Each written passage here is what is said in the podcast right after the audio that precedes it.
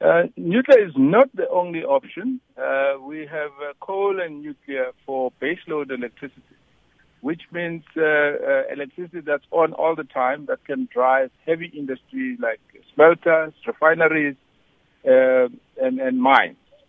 Uh, the other options, which are renewable energy at this stage, cannot drive energy intensive industries.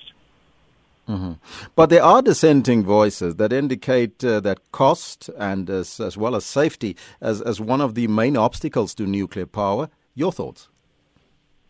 My thought is, uh, you know, if, if you look at nuclear and you look at coal, renewable, etc., you spend billions in terms of uh, uh, deploying that kind of technology.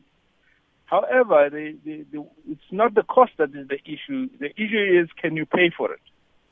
Uh, are you able to generate enough income with these income generating uh, uh, facilities to be able to repay the loans? If you look at nuclear, uh, the lifetime is 60 years at least, and you can amortize that investment within 20 years. And uh, for the next 40 years, you would be printing money. Uh, the issue then becomes do you think you can pay for it within the 20 years? And uh, the short answer is that yes, you can. Mm-hmm. But when it comes to safety, safety, Chernobyl and Fukushima comes to mind.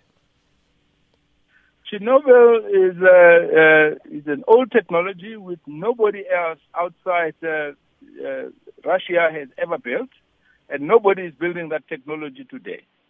So we cannot talk about Chernobyl uh, in, in, in, any real sense.